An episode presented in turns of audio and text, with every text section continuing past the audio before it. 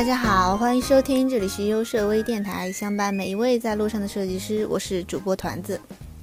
和大家聊了那么久严肃的话题之后，我想今天和大家说些轻松的。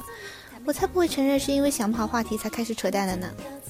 网上一直有许多关于设计和设计师的段子，那我今天就收集了一些，让大家开心开心。话说有一种人，他让你爱恨交加，却不得不不离不弃；让你朝思暮想，却不愿收他消息；让你彻夜不眠，却依旧甘之如饴；让你受尽委屈，却始终笑着原谅。他就是甲方。话说有一天，我看到 QQ 右下角的小头像不停的跳，打开一看，果然是甲方。啊，那个小团啊，方案什么时候做好啊？下班前保证完成。嗯，好了就发过来啊。嗯，好的。第二天中午，甲方连发了十个窗口抖动过来。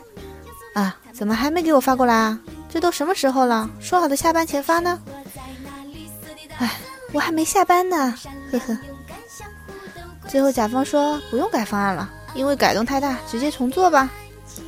然而就在这个时候，有个朋友打电话给我，问我说自己的小孩已经高三了，正在纠结报哪个大学哪个专业呢，想咨询学设计怎么样。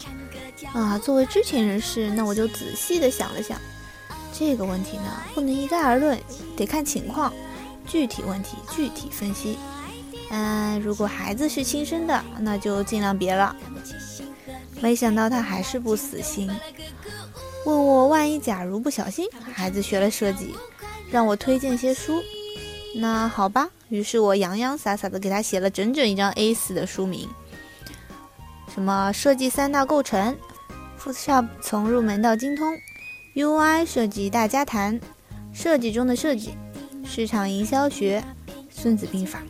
情商，易经，禅者的初心，老子，颈椎病康复指南，腰椎间盘突出日常护理，腱鞘炎的预防与治疗，高血压的降压宝典，强迫症的自我恢复，抑郁症自我修复一百问，精神病症状学，最后用加大加粗的字写上最最重要的一本书，活着。